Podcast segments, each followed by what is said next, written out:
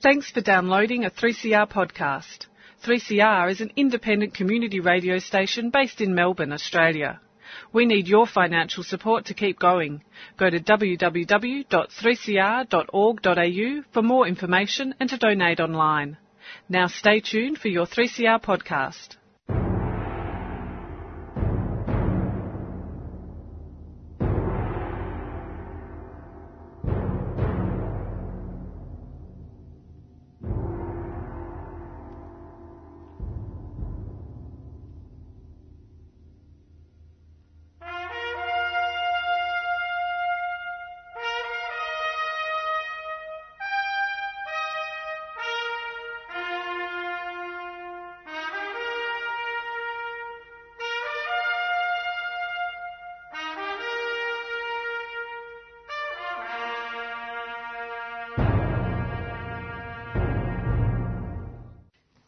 Afternoon, listeners. This is the Dogs Program. The Australian Council for the Defence of Government Schools are here every week uh, to promote and to defend public education. Public education for us is education that's public in purpose and outcome. And when we talk a bit later about Gonski 2.0, we want it to be public in purpose and outcome, not all over the shop with privatisation in the mix. We also believe that public education should above all be public in access to all children. There should be no fees, no entrance requests, no entrance requirements for any child or parent or teacher or any other employer. We believe too that it should be public in ownership and control the whole notion of private-public partnerships is anathema to true public education. As well as that, it should be the only one that's publicly subsidised or publicly funded because it's the only one that's publicly accountable. As our governments are finally realising, they are finally realising that there's billions and billions of dollars going out from the public treasury, and when they're asked to account for it and there's nothing to show for it, particularly in education, uh, it's a problem. It's a very real problem. And for that reason, they have uh, produced a Gonski 2.0. Now, last week we talked about the people who are going to be on the panel, because the people on a panel uh, that is set up by the government tell you an awful lot about what the end result's going to be. And Robert will be telling you more about this because we've got further information in the last week about the people on the panel. So we do always like here at 3CR to keep you up to date. But in the last week, Gonski terms of reference have also come to light. So we have a press release 714 on Gonski 2.0 terms of reference, no extra money allowed. The Gonski 2.0 terms of reference essentially require the panel to provide advice on how to get better value for the same bundle of money. That is, it's 2 point no money, not money. Given international evidence, and there's quite a bit on that, uh, there's an admission that current funding measures have not improved student outcomes. But there's absolutely no intention to increase funding levels, only a wish to twitch around the edges. Now, dogs could have told Australian governments that pouring funding into myriads of new sectarian schools was always guaranteed to achieve glaring inequalities and falling educational standards for more and more money. Dogs could also tell genuine democratic governments that Finland and other countries have the answer when they provide sole public funding to public schools which are free, secular and universal. But Gonski 2.0 will not be looking at root causes of the current crisis or obvious solutions. So there'll be zero real solutions and zero looking at root causes. But Gonski and Boston, who are on this panel, are very experienced and very skillful courtiers, and they've no doubt had some uh, put into these uh, input into these terms of reference. The private systems have taken the governments and Australian taxpayers for a long ride for a long time. including Gonski and Boston, the courtiers. The only paragraph in these terms of reference that indicate that the private sector may be held a bit more accountable, losing very little money, mind you, is the following. They have been asked to propose relative transparency, sorry, propose related transparency and accountability measures that support the effective monitoring, reporting and application of investment. But don't worry, that statement, which talks about transparency and accountability, is immediately diluted in the terms of reference by the following.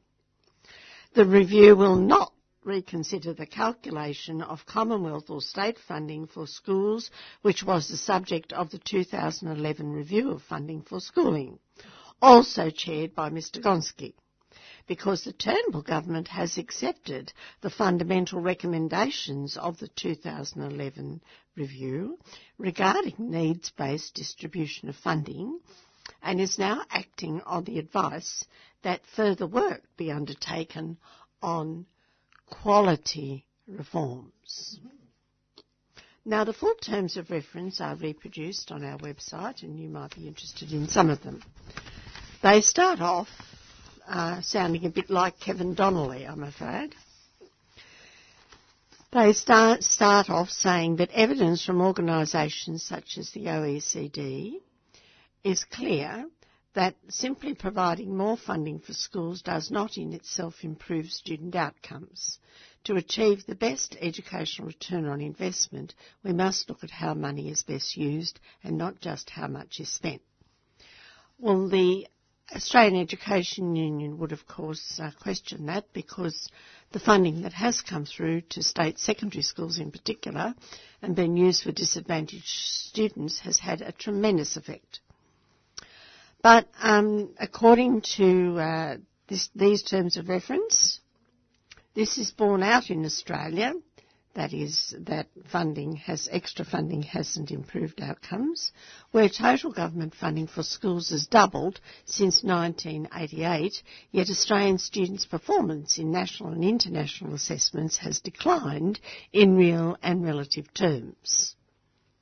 Now there is some truth in that, but then we get a whole paragraph on how wonderful the Turnbull government school funding reforms guarantee has been.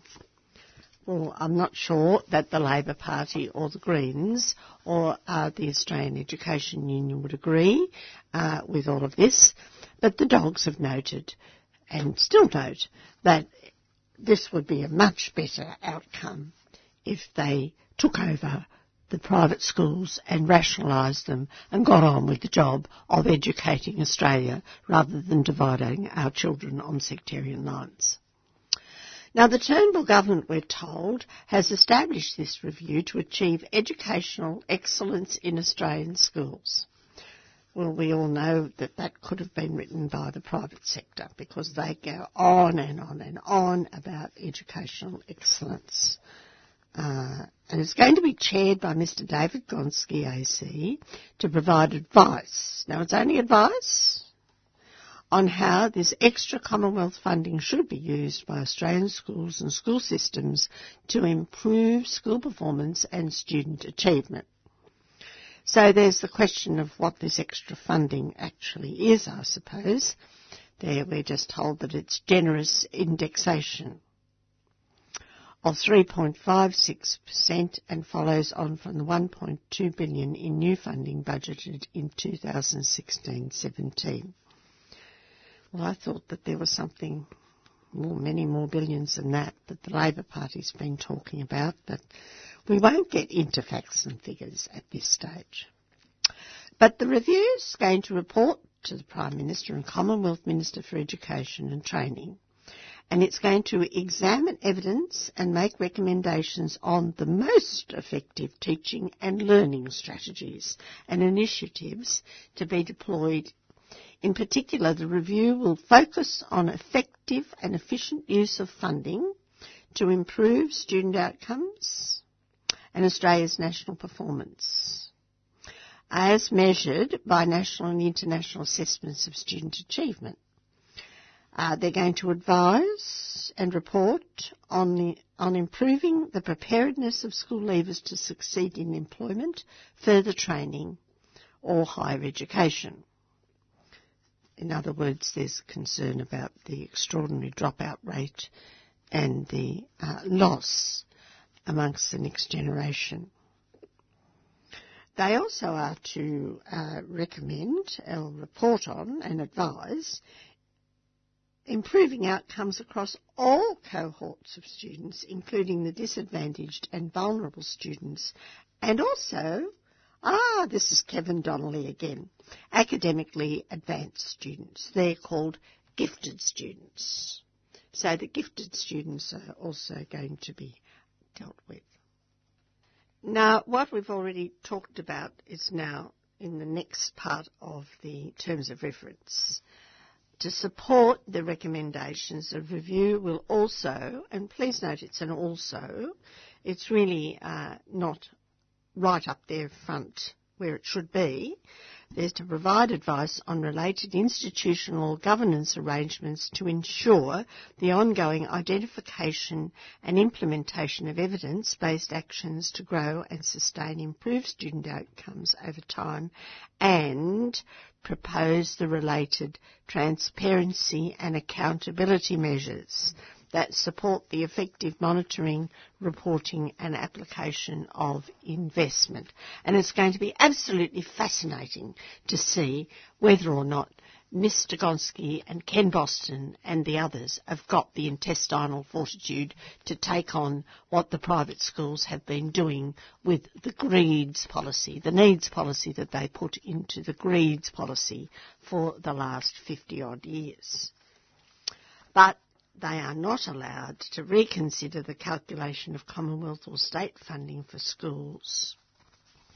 So, no more money, uh, lots and lots of motherhood statements about what teachers should be doing, perhaps a bit of teacher bashing, perhaps a bit of bureaucrat bashing, uh, and it's the question of which bureaucrats they'll be bashing.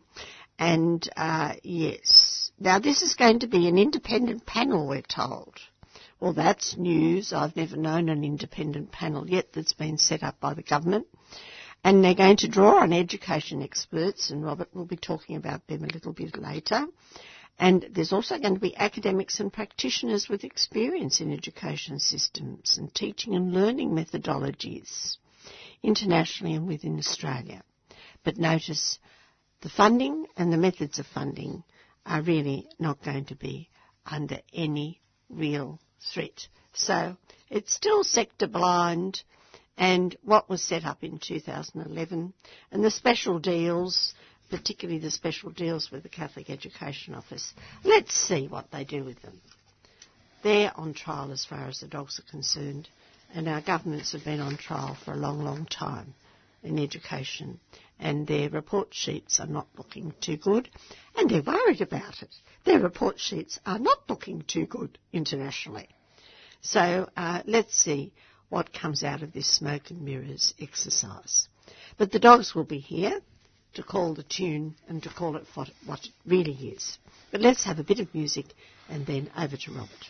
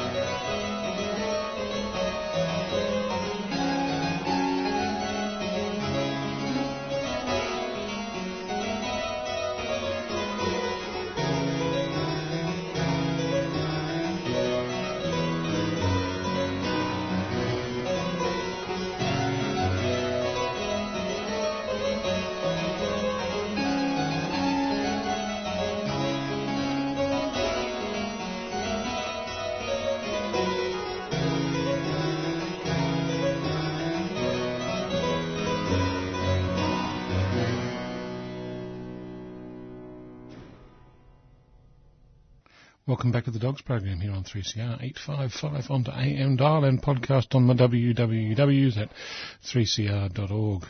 Um, look, that was a gavotte by David Kinsella. Just something to break up um, our reviewing of education policy and thinking in Australia today. Um, as Jen promised, we're going to be talking about several things, mainly the well, not mainly, but in part, the makeup of the panel, which will be deciding about how money gets distributed to schools in Australia, the, the new, what's called Gonski 2.0 panel. But we'll also be talking briefly about what the, um, what, what the school resource standards are and what sector blindness is. These are words that are thrown around. Uh, it's about time dogs listeners got just a skinny on what all this actually means. Certainly in terms of school resource standards, SRS, it's a, it's a number, and we'll tell you what the number is um, after we've had a little bit of an examination of what's going on with this Gonski 2.0 panel. Now, the Gonski 2.0 panel is made up of representatives from the independent school sector, representatives from the Catholic school sector, and um, yeah, some other people. There are no specific representatives of the state school sector, although there are two state school principals on the board as well, so that's a useful thing to note. However, the two private school sector advocates are professional advocates, and they'll be there in that capacity. So let's just go through them. Let's start with David Gonski. Um, I mean, there's a lot that people know about David Gonski. Um, and none of it, I suppose, by this point is uh, surprising. He describes himself as a courtier to power. Um, he gets put in. He's, not an educator. He's got no education background whatsoever.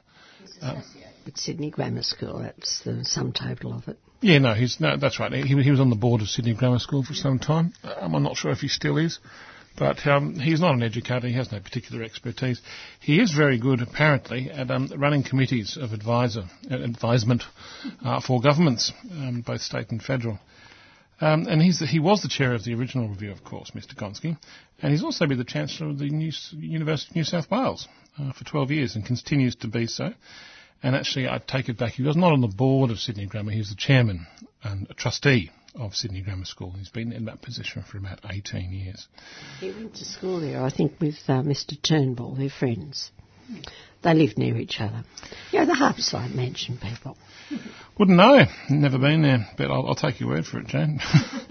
um, Look, he's a lawyer by training. He's been involved in corporate advisory and governance issues for middle-sized companies for many years. He's a lawyer. Um, he, he, solves problems in, in, those regards, and I don't think we need to get into him anymore.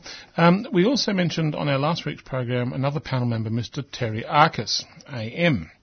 Now, he's the founder and consultant of Port Jackson Partners Limited. He's the director of Sydney Symphony Orchestra and the chairman of Sydney Symphony Orchestra. He has no education background, apart from the fact that he went to school.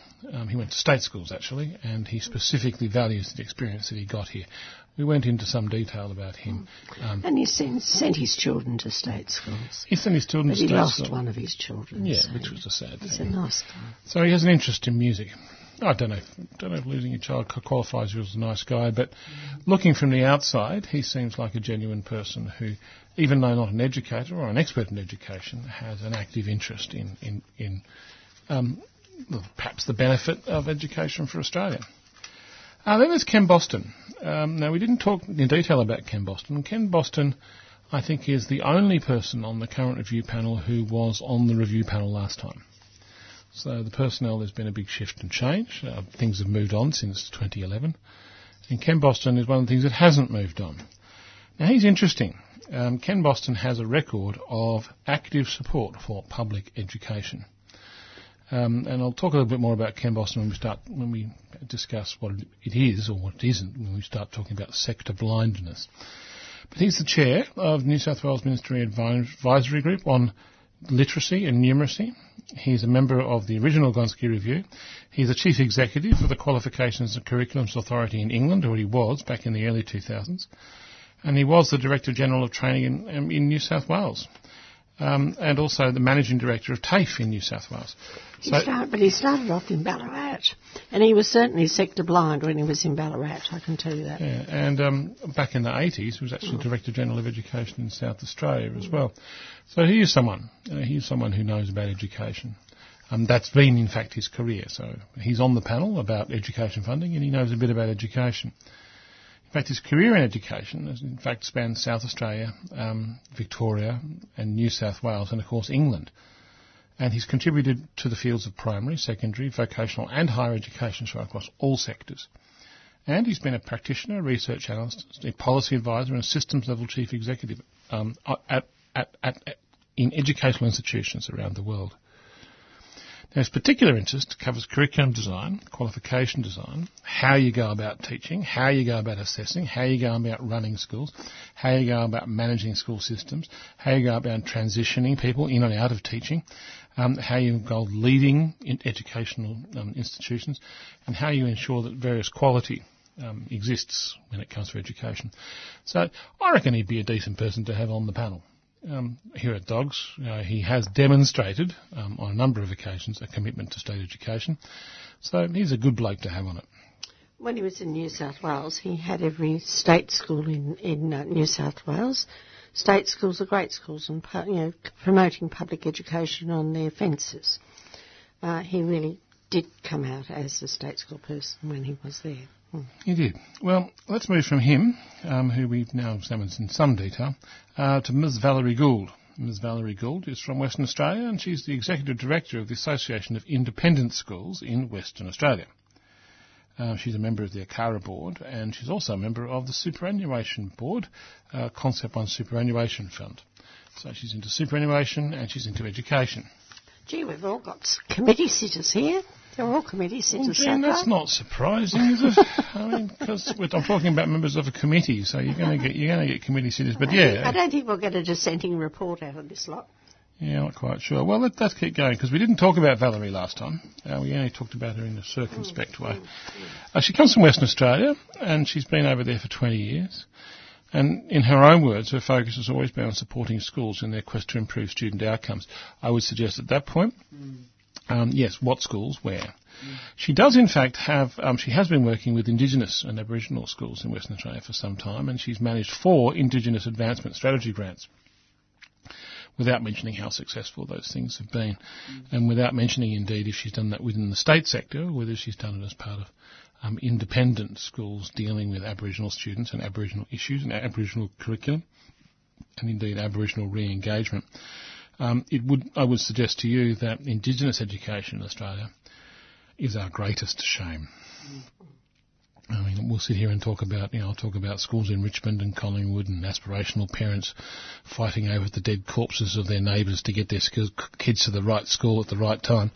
Um, and we talk about that a lot here on the Dogs program, but um, Indigenous education, um, when it comes to potential outcomes and what's going on out there in the bush. That is, in fact, our greatest shame. And we, I actually apologise to our listeners because we don't actually spend enough time talking about it. This woman apparently has had a go. How successful, I'm not quite so sure. I think we should do a bit more digging into that. There have been a few Uncle Sams who've brought in the private sector up in the Gulf country as well. Yes. Well, perhaps we should get some of our experts on 3CR in one day to talk about. But I think it's interesting, Valerie. Yeah, Valerie. Uh, Valerie. Um, and here's where you get to read between the lines. In Western Australia, she was a senior education officer for vocational education at the Curriculum Council in Western Australia, and for a number of years worked with schools, training providers, and industry groups on the implementation and certification of VET in schools. Ah. Mm. This is where she's talking about the private, the mixing of private and public partnerships when it comes to VET, vocational education and training, in schools and in other places. Um, vocational education and training, in fact, what used to be the old TAFE colleges in Australia are, well, it's not just a shame, it's just a disaster. And she's been part of that process um, and has survived out the other end without without losing a job. Then um, she's obviously an operator. Anyway, what she's done is including preparing students for the future, whether it's employment, further education and training, blah, blah, blah. Statements, yeah. yeah, motherhood statements. Um, she's worked with diverse populations as part of the independent schools um, environment and has met the needs of each school and students in each school by sourcing appropriate resources and establishing support networks. Yeah, if you read what she writes about herself, there is a great deal of motherhood statements, which you would expect when someone's on someone's CV, and it is, of course, universally positive. Um, but it seems to me that she does have a propensity to work in an environment where money is sourced both from private and public sources mm. for the purposes of the education of the children of Australia. Anyone who's doing that kind of job, um, Yeah, I'm not quite sure whether they're in fact a useful person to have on a, a school review panel. But obviously, um, there has to be, apparently, um, a representative of the independent school sector on the new Gonski panel, and she is it. Ms. Valerie Gould from Western Australia. I think we'll have to do a little bit more digging about her success or otherwise at privatising stuff in Western Australia. That would be a very interesting bit of research. We might in, in, intend, we might undertake that. Another member of the panel, apart from whom I've mentioned, that's Boston and Gonski and Valerie, um, is Ms. Wendy Johnson. Now, she's principal at the moment of an international high school in South Australia. It's a state high school, but it runs the international baccalaureate, so it's a state high school for smart kids. Um, having had a look at that particular school's website, the socioeconomic status breakdown of that school, um, there's a very high percentage of students uh, from high and very high socioeconomic backgrounds. So it's one of those functional, select, semi-selective state schools that we are now seeing popping up all around Australia. They're the sort of Melbourne girls' high schools and the and the and the, and the um, oh, the, the, North Balwyns of the world in, in the Melbourne context. That is state schools who um, uh, functionally cherry pick from other school zones to get the smartest kids because that's what the parents are choosing to do. I find this very interesting, Robert, because I've noticed the word meritocracy resurfacing again and again in the last few weeks. Meritocracy uh, came out of the 19th century. It's the reason they went into state secondary education in the first place, but it was only for the few. It was only for those who had merit. Mm. And I remember Peter Board of the New South Wales Education Department back in 1905 saying that what we wanted was a meritocracy. But I thought that in the 1960s we'd gone wrong, long far, far, far away from that, that we were now interested in all of the children, and that all of our children have gifts, and all of our children should be given opportunities, educational opportunities, to do the best they can in life. I thought we got away from the whole meritocracy thing, but we seem to be going back into it. Well, indeed. Well, I mean, I'm sure Ms. Wendy Johnson would, would, would take argument with perhaps my brief characterisation of her school mm. and herself because she's principal of actually the largest. This is the, who she's principal of, the Glenunga International High School, is the largest secondary public school in South Australia, mm. almost 2,000 students. And those students are actually from 70 different countries. And it's post specialist programs for both gifted and talented students for the international baccalaureate. So that's the bit that I'm mm. I'm focusing oh, on yeah, there. Well, yeah. However, Glengarry is the only South Australian public school listed in the 100 top secondary schools in Australia and it's been recognised in various in various forums as a leading edge school, principally because it involves itself as an international school doing the international baccalaureate in South Australia. Mm. There's a few in Canberra, there's a few in Melbourne, there's a few in Sydney, mm. and she's got she's responsible for the school in South Australia that's doing it. There might be others, I don't know, but certainly the largest. Um, Nevertheless, she's taken the school from a, an average place to a good place in her in her tenancy there as the principal, and I think she should in fact be praised for that. She's taken a state school, a good state school, and she's made it better. Before she was there, uh, she held a number of positions, including the principal at, at Victor Harbor High School, and she was a district superintendent in two highly disadvantaged metropolitan areas in South Australia, in the northern suburbs. And for our South Australian listeners, you'll probably know what I'm talking about. There is some social disadvantage, apparently, in the northern regions of um, Adelaide. And she's also worked as a policy developer responsible for phasing out corporal punishment and introducing new school discipline in South Australia. So she's been around for a while. yeah, she was the person in South Australia responsible for stop, stopping students beating, uh, stopping teachers from beating their kids. Well, she sounds as if she might be a good committee sitter. Well, she sounds like she's a good principal too. Um, don't know. We'll, we'll see how that one goes. Yeah. We'll I'd like to go on to um, Dr. Lisa O'Brien, who we did some work on. Yes, we, we, yes. we, we, we discussed her. Yeah, she's um, the CEO of the Smith family. Mm, she's a doctor, medical mm, doctor. She's a medical doctor, but she also has an interest in education. Mm. So, I mean, I think it's worth pointing out, just going back to Wendy, who I was talking about before, Um, she does know her stuff in terms of education. So is it appropriate that she should be on a Gonski panel? I don't think it's any reason why not. Um, yeah, she's an educator. She, she knows what education and perhaps indeed even successful education is all about. However, we haven't come across yet any ordinary teachers or any teacher union representatives. No, well, there are no. No ordinary teachers. Nobody who's really at the coalface. No, I mean, Dr. Lisa O'Brien, we discussed in some detail uh, last week. Uh, Dr. Lisa O'Brien is also a member of the Gonski panel. And as I say, she needs education, children oriented programs as part of the Smith family. So she has an interest in education, but no particular qualifications. The qualifications, of course, are medical qualifications, and I hope she, you know, we, we need more doctors. So thank you very much for becoming one. Um, now I'm going to come to the representative um, on the new Gonski panel from the Catholic education sector, being the largest single private um, education sector in Australia, which is why we have to keep talking about it because they educate almost 30% of the population of the country. So they're the Catholic education system, so I should talk about Catholic people. And guess what? There's a Catholic person representing Catholics on the new Gonski panel. And she's the Executive Director of Queensland's Catholic Education Commission, and her name is Dr. Lee-Anne Perry. She also has um, an Order of Australia, so she's a very nice person, I'm sure. Now, she's taught in both Catholic and state schools in Queensland, including, my goodness, even North Queensland and New South Wales for almost 40 years. And she was principal of three schools, uh, secondary, um, and se- secondary schools that is, and in um, Queensland, of course, that's from years 5 to 12. And she was doing that work, so she was an ordinary teacher, I suppose, for a period of 25 years until mid 2015.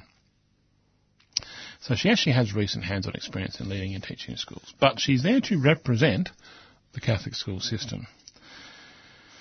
Um, it's interesting. She's not a particularly high-powered representative, as far as I'm concerned, in the Australian Catholic education sphere. I mean, she's not a Stephen Elder, certainly. Um, she's not someone that's involved in, in any particular high-level way in, in, in, the Catholic Education Office, but she's on the Gonski panel. Um, so I've just watched that space. Um, look, she's got all the appropriate qualifications. She's got a Bachelor of Education, Master of Education, Doctor of Education, um, and her thesis, by the way, was on risk and accountability and the implications for school leadership. So, you know, she's also a graduate of the Australian Institute of Directors. So, yeah, I mean, in terms of basic qualifications, I think it's appropriate that she should be there, but her perspective, of course, the reason she's put there is to defend the corner of Catholic Education Office when it comes to this thing called sector blind funding. Um, now, there's also one more person on the panel. That's Mr. Michael Roberts, who we discussed again in some detail last year. Um, and he was again a principal in Queensland for 25 years, and he took a school from being average to being good. Um, it's an independent public school in Queensland. I think what that means is back in the days in Victoria, we had these things called uh, schools of the future. Mm. Basically, you give all the school the money, you give the principal all the responsibility, and they sink or swim. They become independent. They can't call on the support of the department, uh, but neither are they controlled by the department. Principals can hire and fire at their own behest.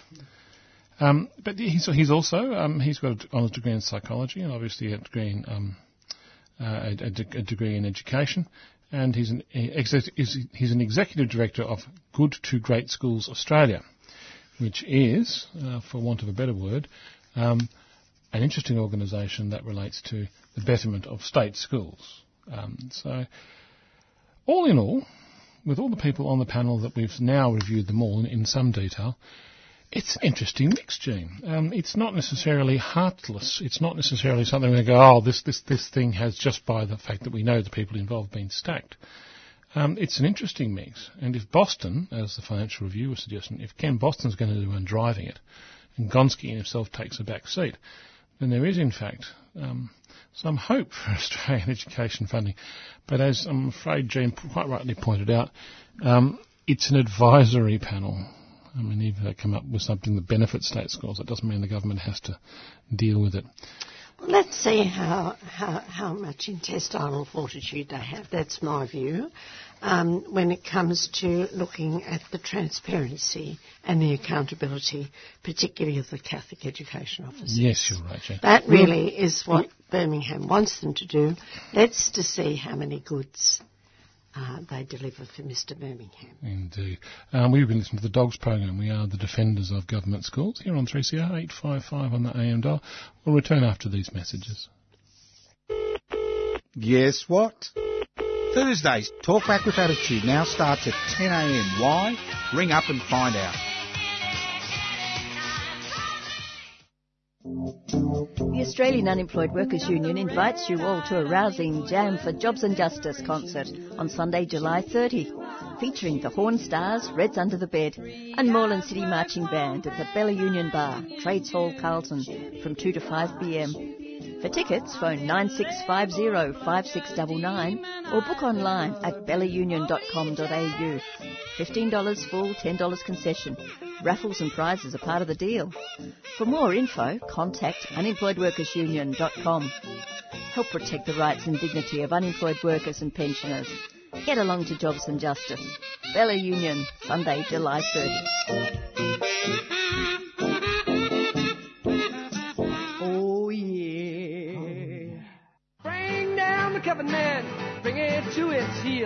Seventh annual Melbourne Anarchist Book Fair is on Saturday, August the 12th from 10am to 6pm. The book fair showcases more than 40 stalls and a program of workshops. It's a great opportunity to be introduced to new ideas, to challenge your thinking and to meet with like-minded folk. It's free, and we also provide free childcare. At the Brunswick Town Hall on Saturday, August the 12th from 10am till 6pm. Find out more at www.amelbournebookfair.org or find us on Facebook, the Melbourne Anarchist Book Fair. The Melbourne Anarchist Book Fair is a 3CR supporter.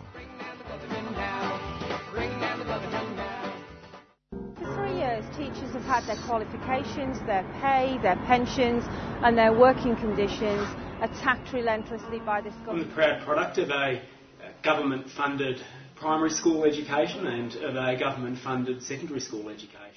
Australia is one of the richest and luckiest countries in the world, and there's no reason whatsoever why we can't have the very best public schools in the world. It's simply not good enough that kids with disability miss out. our education is not far from that.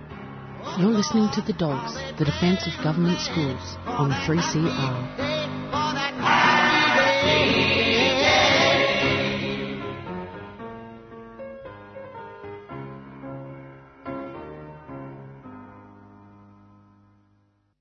Welcome back to the Dogs program here on 3CR 855 on the AM dial. If you're interested in what we've been talking about, please feel free to check us out at our website, which is www.adogs.info. That's www.adogs.info. But before um, those messages, I was promising we'd talk a little bit about exactly what this whole concept of sector blindness is, what it means, and if in fact it does exist, if it's a real thing or not. Um, the whole concept of sector blindness was something that was thrown at Gonski um, as a very mushy concept before he did his original review in 2011. The basic idea is that, well, actually, I won't tell you the basic- basic idea because Ken Boston, who was a member of the original panel, said this whole sector blindness wasn't an issue. It wasn't brought up. It was a made up term after they did the review. And Ken Boston, um, who was the original member of the Gonski panel, said the whole term sector blind was not used in the report at all. But, he says, and I quote, it became useful and accurate nutshell description to describe the concept of needs-based funding applied to all individual schools, regardless of the sector of schooling which they belong. So the idea of the model being sector blind largely gained traction after the report, not during the report or before it. And um, I'm quoting there from Glenn Savage, who's a senior lecturer in public policy and education at the University of Western Australia. Um, Glenn Savage says, largely um, it's a mischaracterization, mischaracterization of the report and the model and just sort of became a popular thing in the media. But the basic idea of sector blind is that when the money gets allocated, you don't know or care if they're Catholic or Calathumpian or Scientology or exclusive brethren or state or, or anything. You just, you just give the money based upon the needs of the student. You are blind to the sector that the students are in.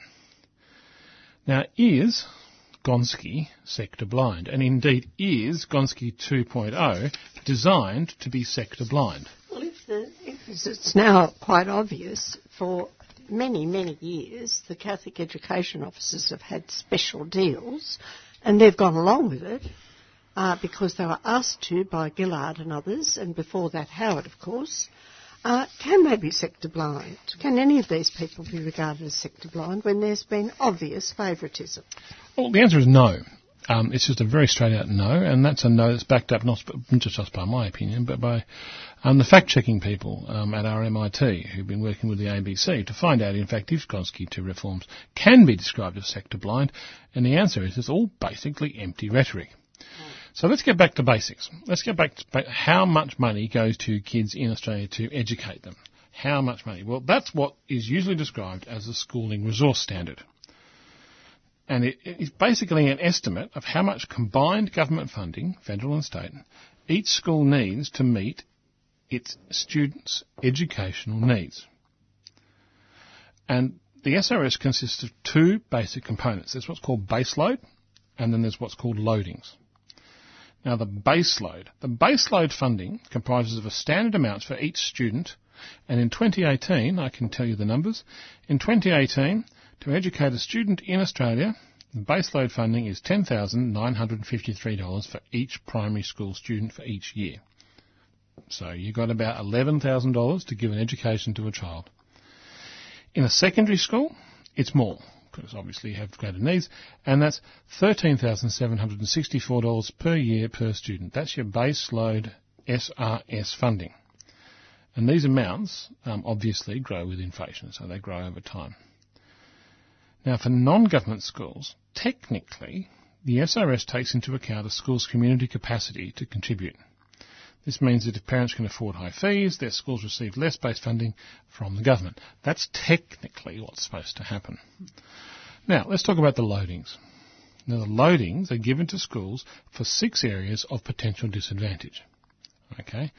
And these include remoteness. So if you're in a school that's um, uh, I can't swear, is a long way away from anyone, any, any of the central business districts in Australia, then obviously to educate you out there is going to cost more money, so therefore you get loadings for that. If you have a disability, obviously there's loading attached to giving you the best education, and how proficient you are in English. So refugee people who need to learn English as well as maths along the way, obviously you need more resources to educate that one, that, that, that, that student to um, a, proficient standard. There are other ones, but loadings are not adjusted for the school's capacity to contribute. Okay, so the loadings, you know, how disabled someone is, or in fact what their what what their disability is, or how far away they are, is independent of the sector, whether independent, Catholic, or state.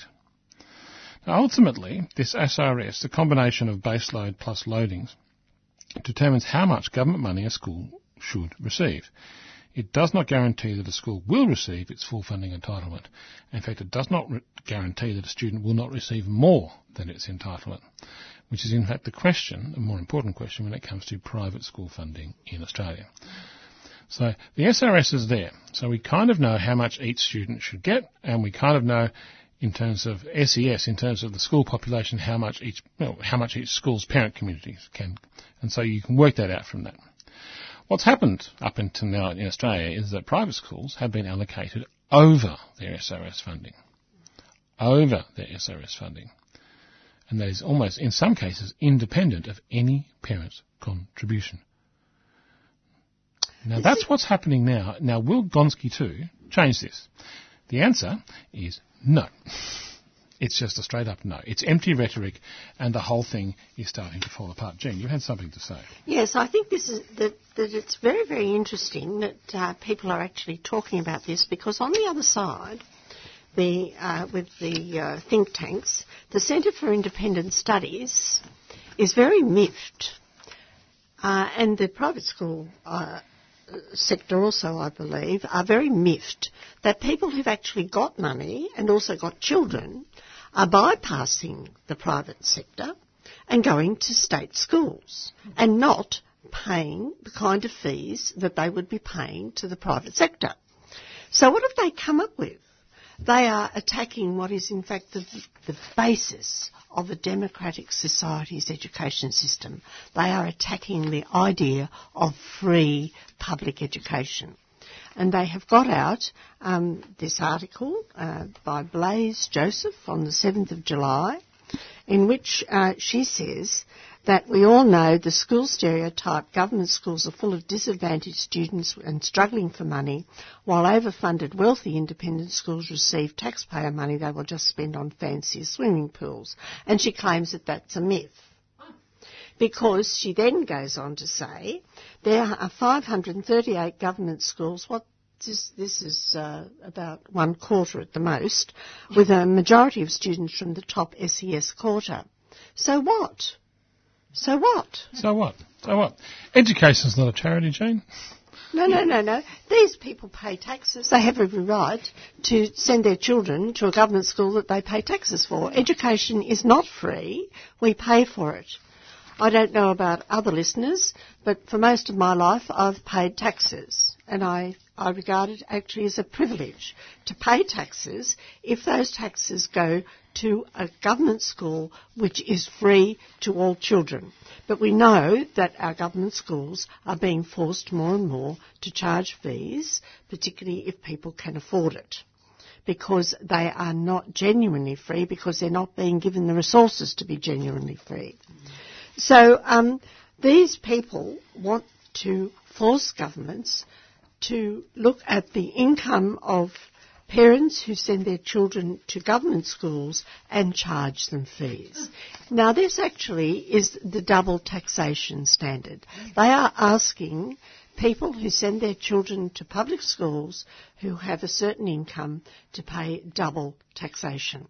And if you're a taxation lawyer, this is the one one rule you do not cross. You do not impose upon people double taxation. Uh, and for those people at private schools who claim that they're paying double taxation because they reject government schools, that principle does not apply. Absolutely does not apply because all private schools in Australia with a religious basis are exempt from the anti-discrimination laws of this country. It's like getting into your Mercedes and getting off the tram. And also the taxation. They have enormous taxation exemptions. yeah. So the schools themselves do not pay tax and they are uh, as Robert says, exempt from discrimination No, legislation. it's just really, really simple. If you go out and buy yourself a Mercedes and you say, I'm never going to catch a tram, so therefore I'm not going to pay taxes for trams, well, that doesn't work that way. Because quite frankly, when you drive down the road in your Mercedes and you stop at a set of lights and I try to get into your car, that's actually breaking the law because you've got your private car. You've paid for it, you're driving it, okay, on taxpayer funded roads, and I'm sure lots of those people driving their Mercedes around very happy to pay taxes for the roads, I'm sure. So obviously paying lots of tax to those, those Mercedes drivers for roads. If I try and get in your car, I'm breaking the law. You can call the cops and put me in jail. I get it. I understand. And perfectly reasonable too. Because a car is not a tram. They're completely different. A private school is not a public school. They if, are completely if I different. rock up to a private school's door and say, I demand to enrol my child in your school, the public school says, no, you can't. And then if I sort of jump my child at the door and, and, and accompany and force them into the lessons and force them to have, the private school can call the cops on me. Of course they can. That's the whole point of a private school. It's exclusive by definition. It is exempt from the laws of anti-discrimination. And these if I can't afford it, I don't go. And do you know what? If you're going to have a private school, go for your life pay for it. but pay for it. If you don't want to let me in your car at the lights, cool, makes sense to me. Then uh, that's fine. But you know what? We all pay for the trams, and the tram driver can't. So we can fine you if you don't pay your fare. But I mean, your tram driver can't prevent you from getting on the tram because it is in fact a public transport system. It is a public school. But I find this very, very interesting because this means that there are people in Australia who believe that we should have a very segregated class system here. That those who have should not mix with those who have not. Uh, in fact, it's going back well into the 18th century Britain, uh, and I find it very, very sad indeed. Well, it's more than that, Jane. It, it, it ends up in what we can now see what's happening in America. And I have a very sad, but I think very interesting article about education and where it's now arrived at in America. Mm, mm. Because the American education system, since they've introduced voucher schemes across various states, but not all states, mm. has in fact resegregated. It's now resegregated. 63 years after a Supreme Court ruling of Brown versus Board of Education, which was the landmark case in the United States that meant a child who was black could go to a school, a public school, full of white students. Since that case, many schools across the country have either remained segregated the entire time or, and this is the bit, have resegregated. Now you're talking about wealth, okay? You're talking about rich people, right. not not associating with poor people because you're segregating them based on income. In America, it's more complex and perhaps sadder. The children of slaves. The children of slaves are not allowed to go to the children of the masters in America anymore, and certainly in many places. Now, the journalist Nicole Hannah-Jones has told Fresh Air, which is an interesting uh, website which I've got this information from, that when it comes to school segregation, separate is never truly equal. Now the idea is, in terms of, and was the argument in terms of apartheid, if you keep the blacks and whites apart, then the blacks will get the equal resource into the whites. It's just they happen to be apart. But there has never been a moment in history, in the history of America, where black people have, who have been isolated from white people have gotten the same resources. Hmm. They often don't have the same level of instruction, they don't have the same strong principles, and they don't have the same technology to Well, use in, in the education system. Betty DeVos says that this was a wonderful example when they set up a black university of choice. That this was where, this was, you know, what private enterprise and choice and everything that she's promoting in the United States should go. Well, a New York Times reporter, um, Hannah Jones, who was black, and her daughter, uh, Najya, she sent her child, Najya, to the neighbourhood school, and she said it was a moral issue for her. It's important to understand that the inequality we see, the school segregation, is both structural, is systemic, but it's also upheld by individual choices. As long as an individual parent continues to make choices that only benefit their own children, we're not going to see change. Mm. Hannah Jones adds that her daughter is thriving in school. I know she's learning a lot, she says. I think she's making her a good citizen. Is teaching her that children who have less resources than her are not any less intelligent than her, or not any less worthy than her. And what you're talking about, Jane, is the opposite. Because if children who aren't as wealthy um, obviously aren't as intelligent. You know, it, these are these these are things that are behind what Jean is talking about here in Australia. Oh, no. When I said that I was concerned that we were reverting to meritocracy, the people um, in power and with wealth do realise that there are some people in the uh, lower orders who are intelligent, but it's important that they become their servants. so they pick out the bright ones and they educate them to become the servants of the wealthy. And that's why I said last week, I think, that when you went to a selective high school, and you were part of what was going to be the meritocracy, at a certain point, when you went to university, you had to make up your mind whether you were going to be a servant for the wealthy or a servant of those who were less advantaged than yourself. And that's very interesting because Nicole Hannah Jones says, she says, one of the things I've done in my work is to kind of show the hypocrisy of progressive people. Mm. Who say they believe that inequality exists, but when it comes to their individual choices about where they're going to live and where they're going to send their children, they make very different decisions. I just didn't want to do that. So for me, it was a matter of needing to live my values and not be someone who contributed to the inequality that I write about, she said. She said, the original mission of public schools and is this understanding that no matter where you come from, you will go into the doors of a school and every child will receive the same education. I'll say that again. No matter where you come from, when you go into the doors of a school, every child will receive the same education. And no, she says, my daughter's not going to get an education that she would have got if she paid $40,000 a year in a private school tuition. But she says that's kind of the whole point of public schools. And she says this, it always feels weird when I say as a parent because a lot of other parents look at you like you've been maybe not a good parent. I don't think she's deserving more than other kids. I just don't. I think that we can't say that school is not good enough for my child and then sustain the system as a whole. I think that's just morally wrong. It's not good enough for my child, then why are we putting children in the schools that aren't good enough for your child. And that's what I keep saying over and over again. And Melbourne is this hotbed of exactly this. I want to say that again because she expresses it so clearly. She says, if there is a school of which you say that school is not good enough for my child, then you are the problem. She says, that's morally wrong. If it's not good enough for your child, then why are you putting any children there? Why would you allow any child to be put there? Which is in fact the solution they have in Finland. If a school is not good enough for your child, what do you do?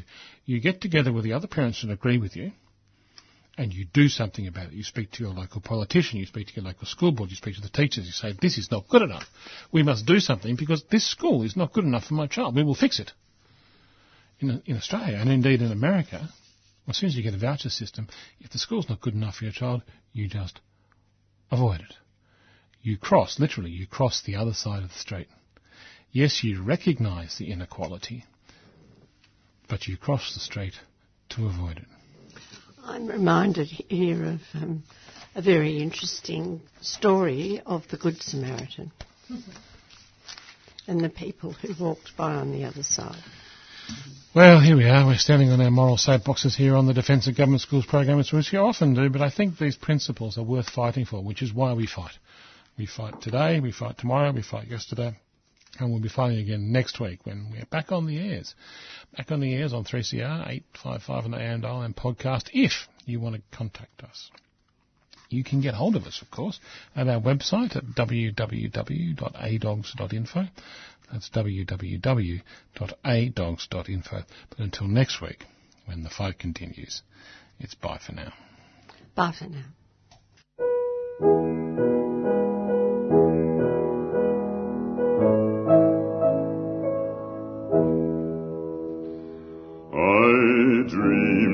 Saw Joe Hill last night, alive as you and me.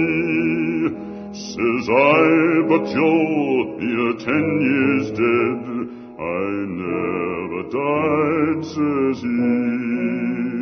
I never died, says he. In Salt Lake City, Joe says I, am standing by my bed. They framed you on a murder charge, says Joe, but I ain't dead. Says Joe, but I ain't dead. The copper bosses killed you, Joe. They shot you, Joe, says I. Takes more than guns to kill a man, says Joe. I didn't die, says Joe. I didn't die. And standing there as big as life, and smiling with his eyes, says Joe, what they can never kill, on to organize, went on to organize. From San Diego up to Maine, in every mine and mill, where workers strike and organize, it's there you'll find Joe Hill. It's there